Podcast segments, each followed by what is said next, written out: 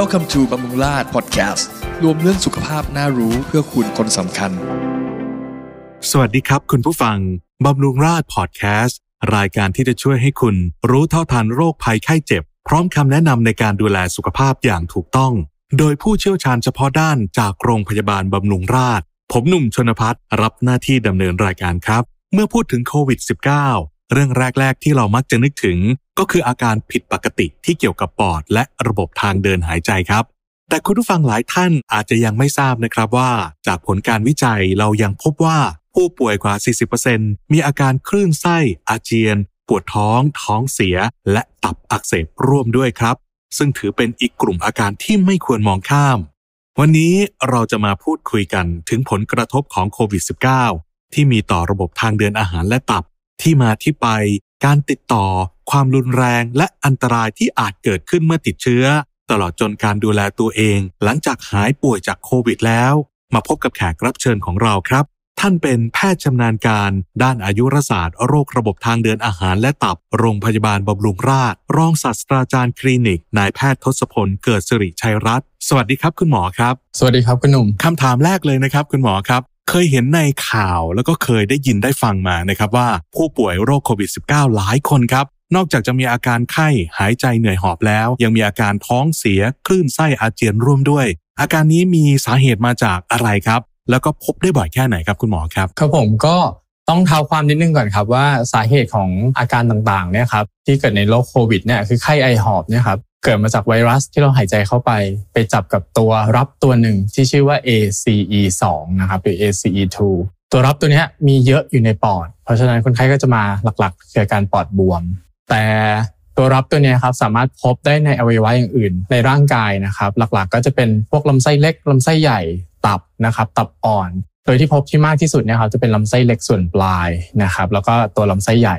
ก็จะอธิบายอาการได้ว่าคนไข้ส่วนมากเนี่ยก็จะมาด้วยท้องเสียนะครับมีมวลมวลท้อง แต่ว่าส่วนน้อยก็จะมาด้วยอาการของคลื่นไส้อาเจียน แล้วก็มีภาวะการทำงานตับผิดปกตินะครับ ตอนที่โรคเนี่ยเริ่มมาใหม่ๆเนี่ยประเทศจีนก็ทำการศึกษา ก็พบว่าคนไข้ประมาณสัก 40%นะครับที่มาด้วยไข้ไอหอบนะครับมีอาการของทางโรคทางเดินอาหารร่วมด้วยนะครับแต่พอ Data หลังๆนะครับข้อมูลหลังๆที่ออกมานอกประเทศจีนเขาก็พบว่าจริง ๆ อาการไม่ได้พบบ่อยขนาดนั้น ก็อยู่ที่ประมาณโดยรวมสักประมาณ 10%โดยที่มากถึง 40%เนี่ยครับคนไข้อาจจะมาด้วยคลื่นไส้อาเจียนนะครับคนไข้อาจจะมาด้วยการรับรสรับกลิ่นผิดปกติมากถึงครึ่งหนึ่งนะครับ30-50% ท้องเสียก็เกือบเกือบ40%นะครับด้วยความที่มันไปโดนลำไส้เล็กส่วนปลายมากหน่อย ไปโดนตัวลำไส้ใหญ่มากหน่อย เพราะฉะนั้นคนไข้ก็จะมาด้วยท้องเสียมากกว่าปวดท้อง ตัวปวดท้องเนี่ยครับก็พบได้แค่ประมาณสัก3%น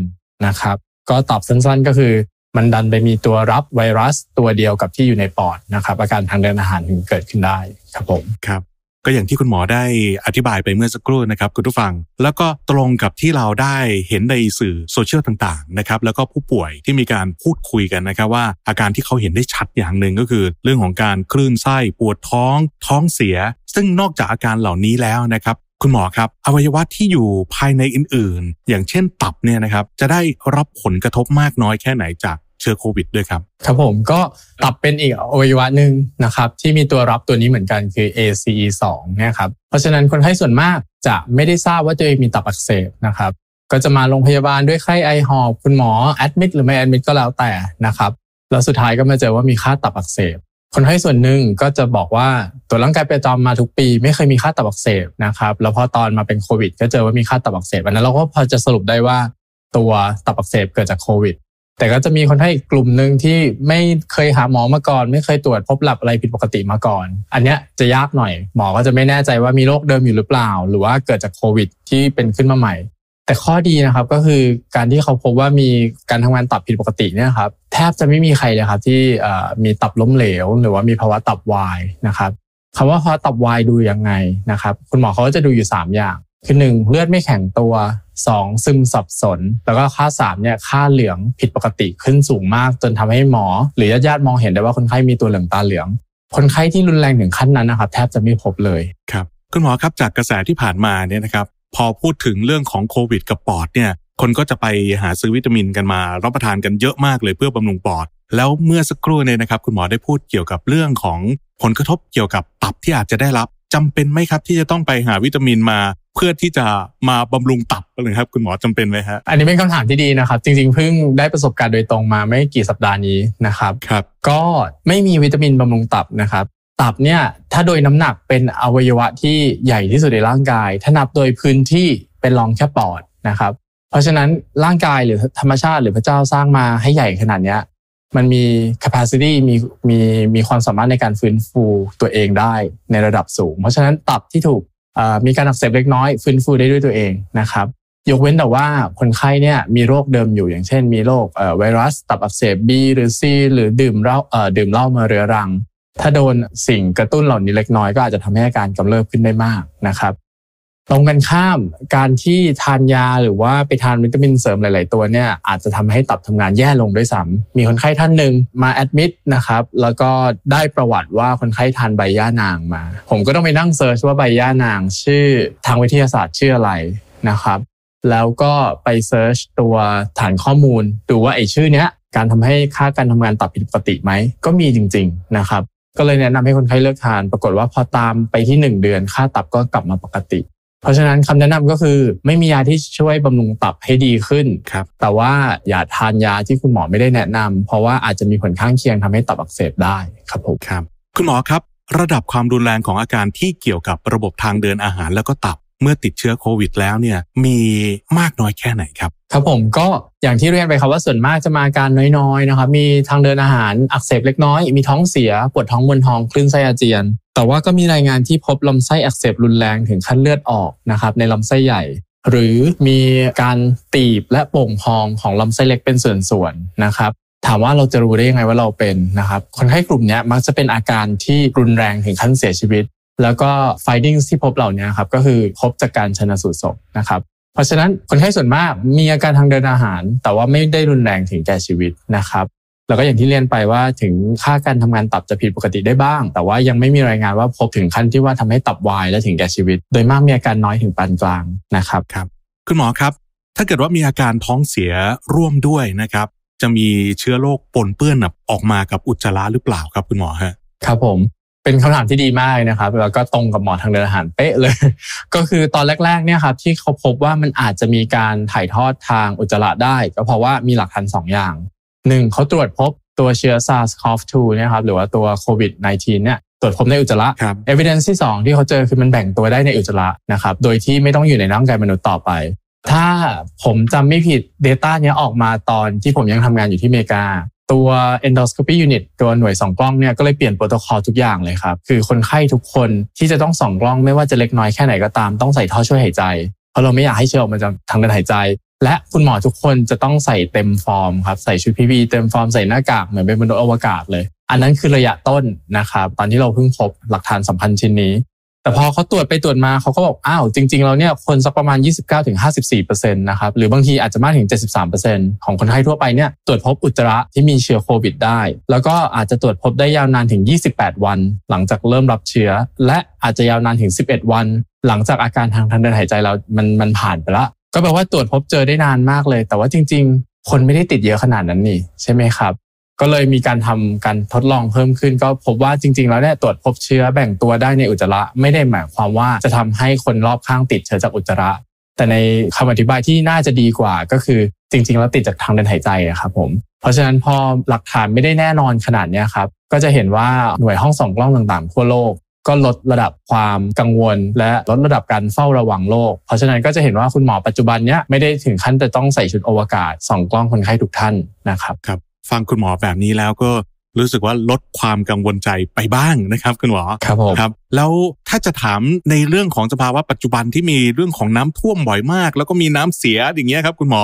บางทีเราต้องเดินลุยน้ำอย่างเงี้ยนะครับ คือเชื้อโควิดจะมากับน้ำเสียที่ปนเปื้อนอุจจาระอะไรอย่างเงี้ยไหมครับคุณหมอครับอ่าครับผมเป็นคำถามที่ดีมาก ๆ เลย เข้ากับสถานการณ์บ้านเมืองผมก็จะบอกว่าไม่มีหลักฐานแน่ชัดนะครับว่า ระบบระบายน้ำเสีย ระบบบำบัดน้ำเสียที่มีการปนเปื้อนอุจจาระหรือปัสสาวะของผู้ป่วยโรคโควิดเนี่ยจะทำให้คนในเมืองติดนะครับถามว่ามั่นใจได้ยังไงในคำตอบนี้ก็มีการทำงานวิจัยใน 3 ประเทศนะครับ ฝรั่งเศส อิตาลี สเปนนะครับงานวิจัยทั้ง 3 ชิ้นนี้เขาพบว่าสักประมาณ 2 อาทิตย์ก่อนที่จะเริ่มมีการระบาดในเมืองใหญ่ เขามีการสุ่มตรวจน้ำเสียในเมือง แล้วพบว่ามีเชื้อโควิด เพาะเชื้อขึ้นนะครับสักประมาณ 2 อาทิตย์ แล้วพอ 2 อาทิตย์ให้หลังปุ๊บคนในเมืองถึงจะเริ่มเป็น ก็เลยจะเป็นทางตรงข้ามว่าจริง ๆ ไม่ได้เป็นที่น่ากังวลนะครับ ว่าเราจะไปติดเชื้อจากน้ำประปา หรือระบบน้ำเสียในภาวะน้ำท่วม แต่เป็นข้อดีด้วยซ้ำนะครับ ว่าเราอาจจะใช้การสุ่มตรวจหาเชื้อโควิด ในเมืองใหญ่ ๆ เพื่อจะดูว่าจะมีการระบาดเกิดขึ้นในเมืองนั้น ในอนาคตอันใกล้หรือเปล่านะครับตอนที่เปเปอร์นี้ออกมาเนี่ยตัวองค์การอนามัยโลกเนี่ยก็ค่อนข้างให้ความสนใจนะครับ แต่เมื่อพิสูจได้ว่ามันไม่ได้มีผลในการ manage ระดับเมืองนะครับเขาก็ไม่ได้ให้คำแนะนำอันนี้ต่อไปนะครับหมายความว่าไม่จำเป็นจะต้องสุ่มตรวจน้ำเสียในเมือง ทุก ๆ 2 อาทิตย์ เพื่อจะทำนายการติดเชื้อของคนในเมืองนะครับเพราะเขาบอกว่าด้วยการบำบัดน้ำเสียด้วยคลอรีนนะครับก็สามารถกำจัดเชื้อโควิดได้ละ และเชื้อโควิด หลักการคือเป็นเชื้อไวรัส ถ้าไม่ได้อยู่ในสิ่งมีชีวิตมันก็จะไม่สามารถอยู่ได้ใช่ไหมครับ เพราะฉะนั้นจริงและไม่จริงที่ว่าเชื้อโควิดแพร่ในน้ำเสีย ตรงที่ว่าโดยทั่วไปแล้วเนี่ยเราไม่ได้ให้ความสำคัญมากละ อาจจะสักประมาณสักต้นต้นปีที่แล้วเนี่ยที่พวกนักวิจัยเขากังวลกัน แต่ตอนเนี้ยก็จะบอกประชาชนทั่วไปว่าไม่ต้องน่ากังวล แล้วก็ภาวะน้ำท่วมที่เกิดขึ้นในประเทศไทยเมืองใหญ่ต่างๆนะครับรวมถึงกรุงเทพก็ไม่น่าจะมีผลทำให้การแพร่ระบาดของโควิด เพิ่มขึ้นมากกว่าภาวะปกตินะครับครับฟังอย่างนี้หลาย ๆ คนก็รู้สึกว่าโล่งใจไปมากเลยนะครับ คุณหมอครับ มาพูดถึงเรื่องของผู้ป่วยที่ติดเชื้อโควิดนะครับ แล้วก็คุณหมอได้แนะนำไปเมื่อสักครู่นะครับว่าอุจจาระเนี่ยก็มีเชื้ออยู่ด้วย คราวนี้ถ้าเราอยู่บ้านนะครับ เราก็ไม่แน่ใจเหมือนกันนะครับว่าสมาชิกภายในบ้านของเราคนไหนที่ป่วยติดเชื้อโควิดหรือเปล่า อย่างการใช้สุขภัณฑ์ร่วมกันโถส้วมอย่างเงี้ยครับคุณหมอต้องมีการระมัดระวังยังไงไหมครับ หรือว่าต้องแยกห้องน้ำไปเลยไหมครับ ครับผม ก็เหตุผลหลักในการควรจะแยกห้องน้ำนะครับ ไม่ได้มาจากการที่ว่ามันมีการถ่ายทอดทางอุจจาระนะครับ แต่ว่ามันมาจากพวกสิ่งคัดลังทางเดินหายใจเสมหะน้ำมูกมากกว่านะครับ เพราะฉะนั้นตอบว่าควรแยกนะครับ แต่ว่าไม่ใช่เหตุผลเรื่องอุจจาระหรือสารปนเปื้อนที่มากับอุจจาระ แต่ว่ามาจากทางเดินหายใจมากกว่านะครับ คุณหมอครับถ้าอย่างที่บ้านผมเนี่ยนะครับมีห้องน้ำจำกัด แล้วต้องใช้ร่วมกัน มีวิธีไหนไหมครับ ที่ผมจะป้องกันใช้น้ำยาฆ่าเชื้อได้ไหมทำความสะอาดบ่อยๆหรือหรือต้องทํำยังไงครับคุณหมอมีข้อแนะนํำไหมครับโหอันนี้ยากยากเลยครับผมเพราะว่าด้วยความที่ตัวโควิด มันมากับทางเดินหายใจมากับสิ่งคัดหลั่งนะครับที่ระดับเป็นไมครอนนะครับเพราะฉะนั้นเนี่ยถ้าแยกห้องน้ำไม่ได้จริง ๆ ผมก็คิดว่าควรจะเฝ้าระมัดระวังด้วยวิธีการอื่น อย่างเช่น ถึงจะใช้ห้องน้ำร่วมกันอาจจะต้องล้างมือให้บ่อยมากขึ้น ถึงจะตอนเข้าห้องน้ำนะครับก็ให้ใส่หน้ากากแต่มันก็จะยากตอนอาบน้ำใช่ไหมครับ ถ้าแยกได้ควรแยก ถ้าแยกไม่ได้ก็เฝ้าระวังเพิ่มขึ้น แต่การทำความสะอาดสุขภัณฑ์ด้วยน้ำยาทำความสะอาดพิเศษเนี่ยอย่างที่เรียนไปแล้วครับไม่ได้ไม่ได้ช่วยขึ้นมาก เพราะว่าตัวไวรัสเนี่ยถ้าเราทิ้งช่วงห่างประมาณหนึ่งนะครับมันก็จะตายของมันไปเอง แต่ช่วงห่างประมาณหนึ่งเนี้ยฝรั่งก็ได้มีการทดสอบ อย่างเช่น พื้นผิวพลาสติกครับอยู่ได้ถึง 72 ชั่วโมง มันก็ยากอยู่อะครับผมครับ ยกเว้นแต่ว่าเราทราบว่าบ้านไหนที่มีผู้ป่วยโควิดอันนั้นก็ต้องส่งรักษาแล้วก็มีการแยกก็กักตัว เป็นวิธีการที่ถูกต้องอยู่แล้วนะครับ ใช่ครับผมครับคุณหมอครับมีวิธีการสังเกตตัวเองเบื้องต้นได้ไหมครับว่า อาการคลื่นไส้อาเจียนปวดท้อง หรือว่าท้องเสียที่เกิดขึ้นมานั้นเนี่ยนะครับมาจากอาหารเป็นพิษหรือมาจากโควิดเพราะเดี๋ยวนี้นี่เราเริ่มวิตกกังวลรวมกันไปหมดเลยครับว่าเอ๊ะอันไหนกันแน่ที่จากเชื้อโควิด หรือว่าจากอาหารเป็นพิษนะคุณหมอฮะครับผมก็ตอบแบบกำบั้นทุดดินเลยแล้วกันนะครับคุณหนุ่มก็แยกได้ยากมากนะครับ เพราะว่าสิ่งที่เรารู้คือคนไข้ที่พิสูจแล้วว่าเป็นโควิดเนี่ย มีอาการทางทางเดินอาหารอย่างเดียวได้มากถึง 21%นะครับคือหนึ่งใน 5 เพราะฉะนั้นถ้าจำกันได้ใครทีเรียแรก ๆ ในการวินิจฉัยโควิด คือไข้ไอหอบบวกประวัติสัมผัสนะครับสักประมาณหนึ่งเดือนให้หลังเขาก็ add criteria ที่ 4 ขึ้นมา คือมีท้องเสียไม่ทราบสาเหตุ อาการอย่างเดียวแยกได้ยากครับ เพราะฉะนั้นตอนนี้เนี่ยก็ต้องบอกว่าต้องใช้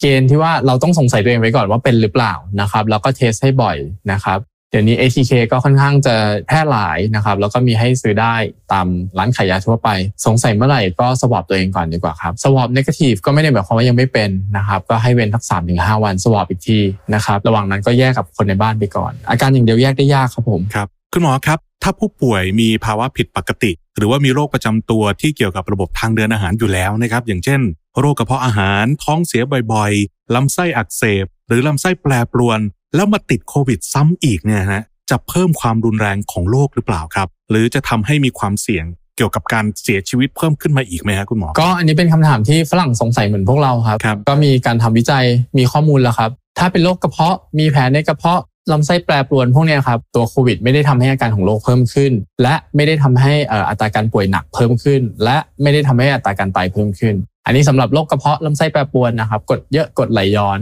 แต่ถ้าคนไข้มีโรคเรื้อรังนะครับ อย่างเช่น ถ้าคนไทยจะคุ้นกันหน่อยคือโรคตับแข็ง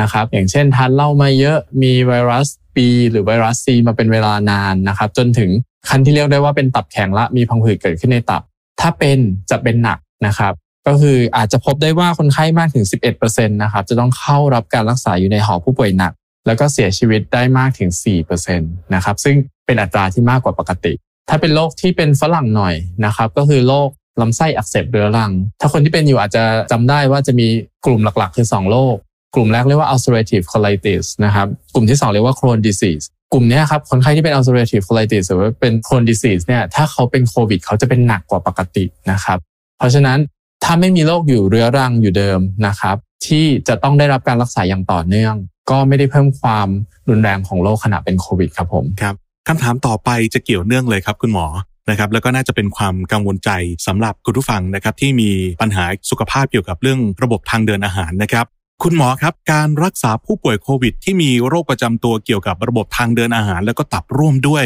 มีความเหมือนหรือแตกต่างจากเคสโควิด ปกติหรือไม่ยังไงครับครับผมก็ขอแบ่งเป็น 2 กลุ่มโรคใหญ่นะครับต่อเนื่องจากคำถามที่แล้วกลุ่มโรคแรกคือคนไข้ที่มีโรคตับอักเสบเรื้อรังอยู่เดิมนะครับจนถึงขั้นที่เป็นตับแข็ง กลุ่มนี้เนี่ยถ้าสมมติว่ามีอาการเล็กน้อยนะครับ อาจจะต้องเข้ารับการปรึกษากับคุณหมออย่างเร็วนะครับ อย่างเช่นถ้าคนที่บ้านมีโรคตับแข็งอยู่เดิม จากการทานเหล้าเยอะจากการมีไวรัส B หรือไวรัส C นะครับมีการนิดหน่อยรีบหาคุณหมอเลยครับ เพราะอะไรเพราะเขามีข้อมูลว่าคนไข้ที่มีโรคตับแข็งเนี่ยถ้าป่วยเป็นโควิดจะเข้า ICU บ่อยขึ้น มีโอกาสใส่ท่อช่วยหายใจมากกว่าคนปกติ มีโอกาสเสียชีวิตมากกว่าคนปกตินะครับ คุณหมอจะได้เฝ้าระวังไว้ก่อนนะครับ กลุ่มโรคที่ 2 คือกลุ่มโรคที่มีลำไส้อักเสบเรื้อรัง Crohn disease ulcerative colitis นะครับ กลุ่มเหล่านี้เนี่ยคนไข้จะทราบกันอยู่แล้วว่าจะต้องได้รับยากดภูมิ ซึ่งยากดภูมิเนี่ยจะกดภูมิในปริมาณมาก เพื่อที่จะทำให้โรคลำไส้อักเสบเรื้อรังสงบนะครับถ้าโรคไม่สงบก่อนที่จะเริ่มเป็นโควิด โอกาสที่จะเสียชีวิตเข้า ICU ใส่ท่อช่วยหายใจจะสูงกว่าปกติ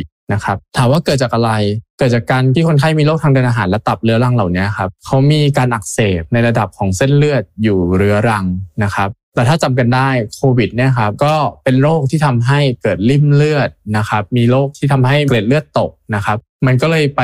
เสริมฤทธิ์ซึ่งกันและกันคือโรคเดิมทำให้เส้นเลือดแย่อยู่แล้วแล้วโควิดมาทำให้เส้นเลือดและเกล็ดเลือดทำงานแย่กว่าเดิม เพราะฉะนั้นก็จะหนักกว่าเดิมนะครับ เพราะฉะนั้นถ้ามี 2 กลุ่มโรคใหญ่ๆเนี้ยแค่สงสัยก็ต้องปรึกษาคุณหมอแล้วครับ แล้วก็ห้ามหยุดการรักษาเดิมนะครับ หมายถึงว่าทานยาอะไรอยู่นะครับ ก็ทานต่อจนกว่าจะได้รับการวินิจฉัยจากคุณหมอว่าเป็นโควิด หรือไม่เป็น และหรือต้องหยุดยาตัวไหนบ้าง ที่ทานอยู่หรือที่ฉีดอยู่นะครับครับ คุณหมอครับมีคำถามที่น่าจะทำให้หลาย ๆ คนเกิดความวิตกกังวลนะครับ ในภาวะปัจจุบัน เพราะว่าวัยทำงานหลายท่านเนี่ยนะครับ ก็ยังมีการดื่มสังสรรค์กัน แล้วก็เดี๋ยวจะมีการเปิดให้ดื่มแล้วนะครับ คุณหมอก็เลยอยากจะถามคุณหมอนะครับว่า การดื่มแอลกอฮอล์เนี่ยนะครับมีผลเกี่ยวกับโควิดยังไงบ้างไหมครับ มีความเสี่ยงเพิ่มขึ้นไหมครับคุณหมอครับ ผมว่ามีผลโดยตรงและโดยอ้อมนะครับ จะบอกว่าผลโดยตรงก่อนนะครับ ก็คือแอลกอฮอล์ถ้าสมมติคนไข้มีโรคตับแข็งเรื้อรัง มีพังผืดอยู่ละก็แน่นอนว่าการดื่มแอลกอฮอล์หรือว่าการที่ทานยาหรือว่าทาน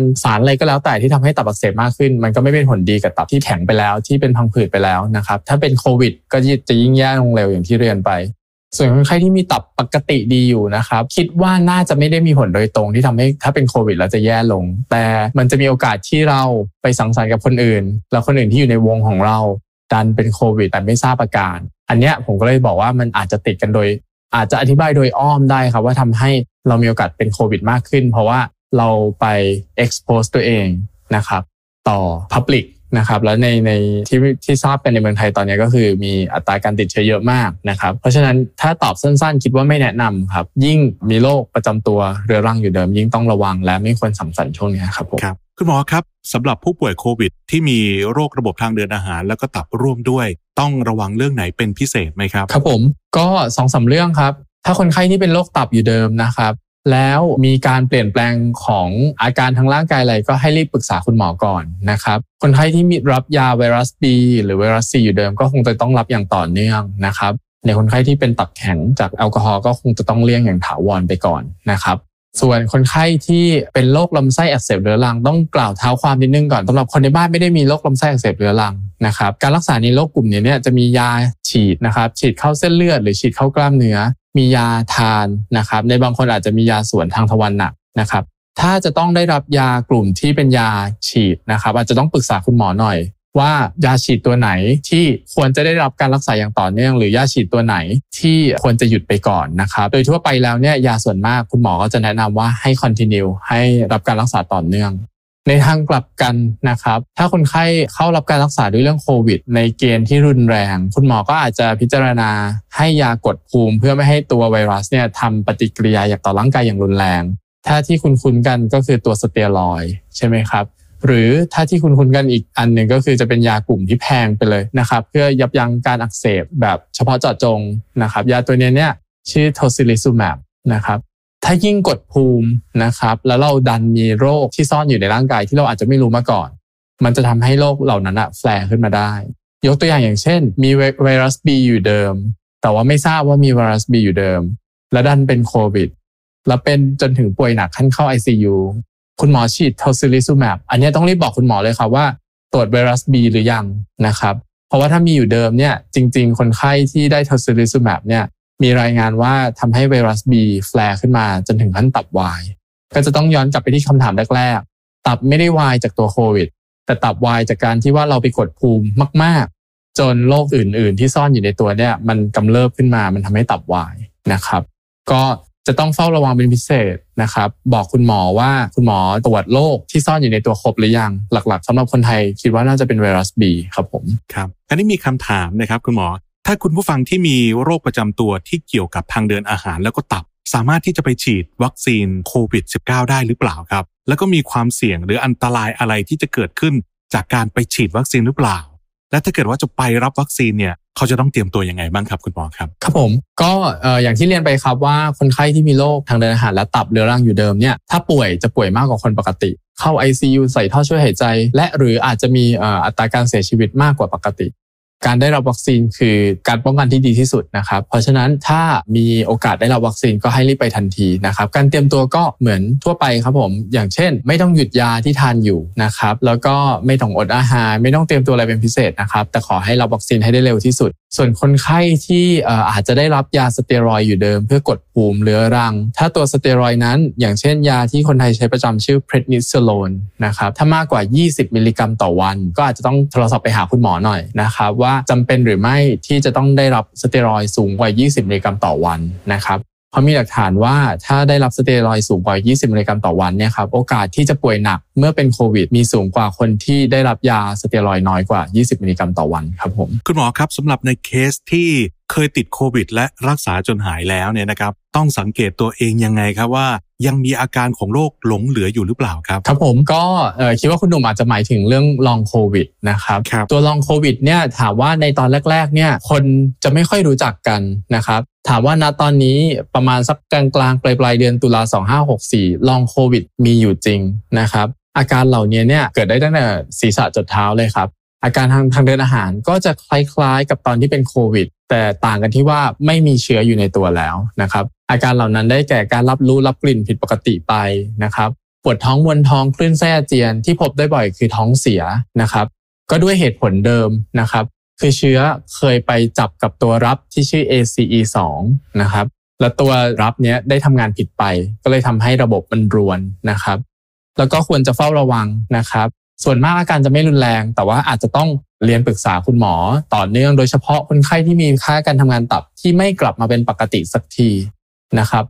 ตอนแรกที่เรียนไปแล้วใช่ไหมครับว่า จริง ๆ คุณอาจจะมีโรคอยู่เดิมก็ได้ แต่แค่คุณไม่เคยตรวจก็เลยไม่รู้นะครับมีคนไข้ประมาณสองสารายที่พวกเราพิจารณาสืบคนเพิ่มเติมนะครับแล้วก็ทำให้เจอโรคอีกเยอะเลยครับ อย่างเช่นโรคภูมิคุ้มกันที่ไปทำลายตับที่คนไข้เป็นผู้หญิงและไม่ได้ทราบอยู่เดิม แล้วก็มาเป็นการวินิจฉัยใหม่หลังจากเป็นโควิด คนไข้คนที่ 2 มีภาวะตับอ่อนอักเสบนะครับทำให้การดูดซึมแร่ธาตุและวิตามินเป็นไปได้แบบไม่ปกติ เราก็ต้องให้ยาน้ำย่อยเพื่อช่วยพยุงเขาครับตอนช่วงที่ตับอ่อนยังไม่สามารถหลั่งน้ำย่อยได้ปกติเนี่ยคนไข้เหล่านี้ก็จะมีคุณภาพชีวิตที่ดีขึ้น ไม่มีท้องอืดท้องเฟอ้อไม่มีท้องเสีย ถ้าเรารู้ว่าเขามีตับอ่อนทำงานไม่ปกติ แล้วเราให้ยาน้ำย่อยเพิ่มเข้าไป คนไข้ที่มีตับอักเสบจากภาวะภูมิคุ้มกันของตัวเองไปทำลายตับ เราให้ยากดภูมินิดนึง ค่าตับก็จะกลับมาทำงานปกตินะครับ เพราะฉะนั้นควรรักษาต่อเนื่องแล้วก็ตามแม้ว่าตัวโควิดจะหายไปแล้วครับผมครับ เป็นคำถามที่ต่อเนื่องเลยครับคุณหมอครับ เมื่อมีการรักษา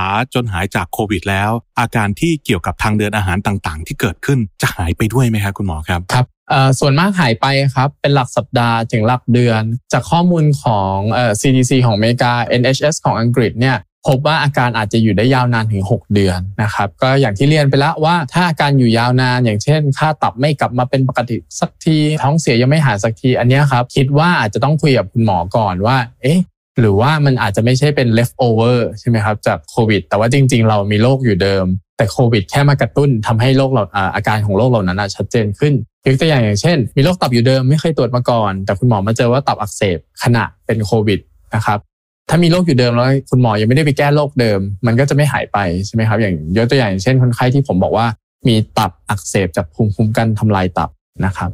หรือคนไข้มีเอ่อโรคลำไส้อักเสบเรื้อรังที่วินิจฉัยขึ้นมาใหม่ ถามว่าคุณหมอจะรู้ได้ยังไง เดี๋ยวนี้เทสง่ายครับ ไม่จำเป็นต้องไปส่องกล้องเทสหลักๆนะครับผมก็จะแนะนำให้คนไข้เนี่ยตรวจอุจจาระนะครับ การตรวจอุจจาระจะมีค่าการอักเสบตัวหนึ่งนะครับ ที่คุณหมอใช้กันบ่อยชื่อ calprotectin นะครับ C A L P R O T E C T I N ถ้าไม่ได้มีค่าการอักเสบในอุจจาระ คุณหมอก็จะรักษาตามอาการ แต่ถ้ามีการอักเสบเกิดขึ้นคราวนี้แหละครับ คุณหมอก็จะต้องไปดูว่าเอ๊ะโควิดหายแล้ว อะไรอย่างอื่นที่ทำให้อักเสบได้อีกนะครับหนึ่งในโรคเหล่านั้นก็คือโรคลำไส้อักเสบเรื้อรัง ซึ่งเกิดขึ้นมาใหม่ได้ หลังจากมีตัวกระตุ้น ซึ่งเป็นไวรัสชนิดใดก็ตามนะครับโควิดก็คือหนึ่งในไวรัสเหล่านั้นนะครับคุณหมอครับอาการที่เกิดขึ้นเมื่อหายจากโควิดแล้ว รูปแบบไหนบ้างครับ ที่คุณหมอแนะนำว่า ต้องมาพบแพทย์เฉพาะทางเพื่อรักษาต่อเนื่องอีกครับ ครับผมก็มีหลายอาการนะครับ อาการที่กล่าวไปถึงตอนแรกทั้งหมดละคลื่นไส้อาเจียนปวดท้องนะครับท้องเสียโดยไม่ทราบสาเหตุ แล้วก็อยู่ยาวนานเกิน 6 อาทิตย์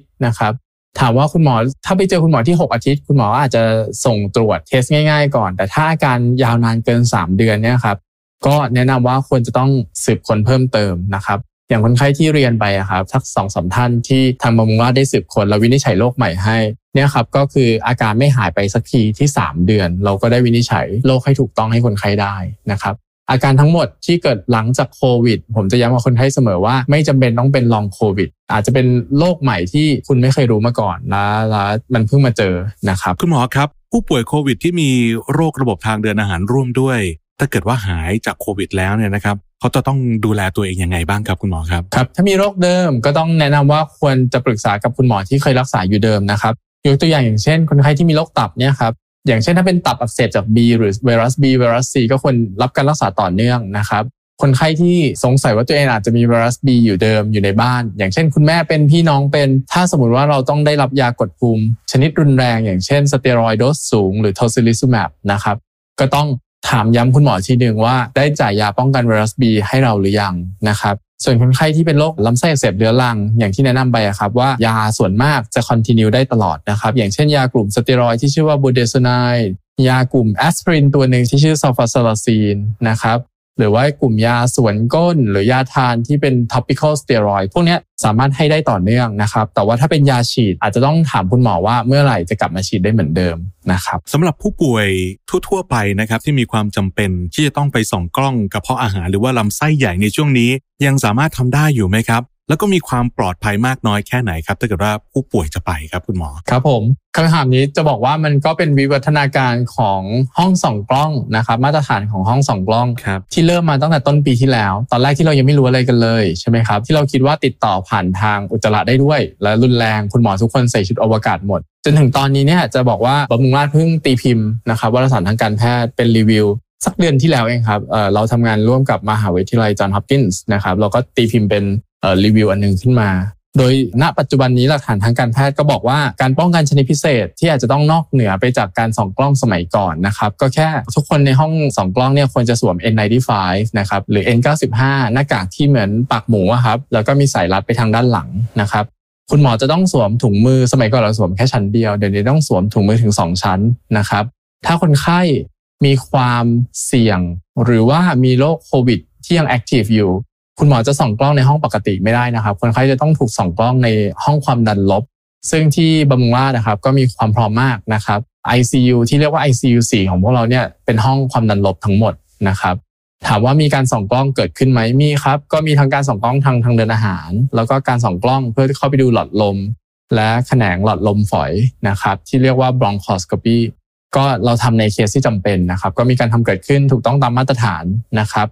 แล้วก็ถ้าคนไข้ที่ไม่สบายใจเนี่ยว่าเอ๊จะส่องกล้องได้ไหม ผมแนะนำว่าให้ไปเรียนปรึกษาคุณหมอ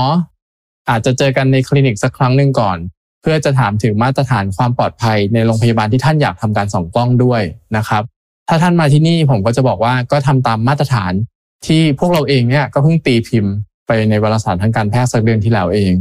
นะครับ แล้วก็อันสุดท้ายที่จะต้องเน้นย้ำก็คือมาตรฐานการส่องกล้องปกติ ที่มีอยู่เดิม ก่อนหน้าจะเกิดการระบาดโควิด ก็จะต้องคงเดิมนะครับ อย่างเช่น คุณหมอส่องกล้องเสร็จปุ๊บบางทีคนไข้อาจจะมาส่องกล้องทั้งข้างบนและข้างล่างใช่ไหมครับไม่ใช่ว่าคุณหมอส่องเสร็จทั้งหมดแล้วค่อยเอากล้องไปล้างส่องข้างบนเสร็จจะต้องขนกล้องอันนั้นนะครับไปล้างก่อนเลย ก่อนที่จะเริ่มส่องกล้องข้างล่างต่อ อันนี้เป็นมาตรฐานทางการแพทย์ที่ห้องส่องกล้องที่ได้มาตรฐานทั่วโลกต้องทำนะครับ ถ้าคุณหมออยู่ในสถานที่ที่เขาอาจจะรวบกล้องทั้งหมดในช่วงเช้าไปล้างทีเดียว อันนั้นเนี่ยก็จะบอกว่าไม่ปลอดภัยไม่ใช่แค่เฉพาะโควิดนะครับคือก่อนโควิดก็ถือว่าไม่ปลอดภัยแล้ว มาตรฐานทางการแพทย์เนี้ยมีการเฝ้าระวังเพิ่มเติมนะครับมีอยู่ประมาณสัก 10ถึง15 ข้อที่เพิ่มมาจากมาตรฐานปกติในช่วงโควิดนะครับก็แนะนำว่าควรพูดคุยกับคุณหมอ และคุณพยาบาลในห้องส่องกล้อง เพื่อให้มั่นใจว่าเราได้รับการดูแลด้วยมาตรฐานที่สูงสุดนะครับผมครับได้ฟังแบบนี้แล้ว คุณผู้ฟังหลายท่านก็คงจะรู้สึกอุ่นใจแล้วก็คลายความกังวลมากขึ้นนะครับ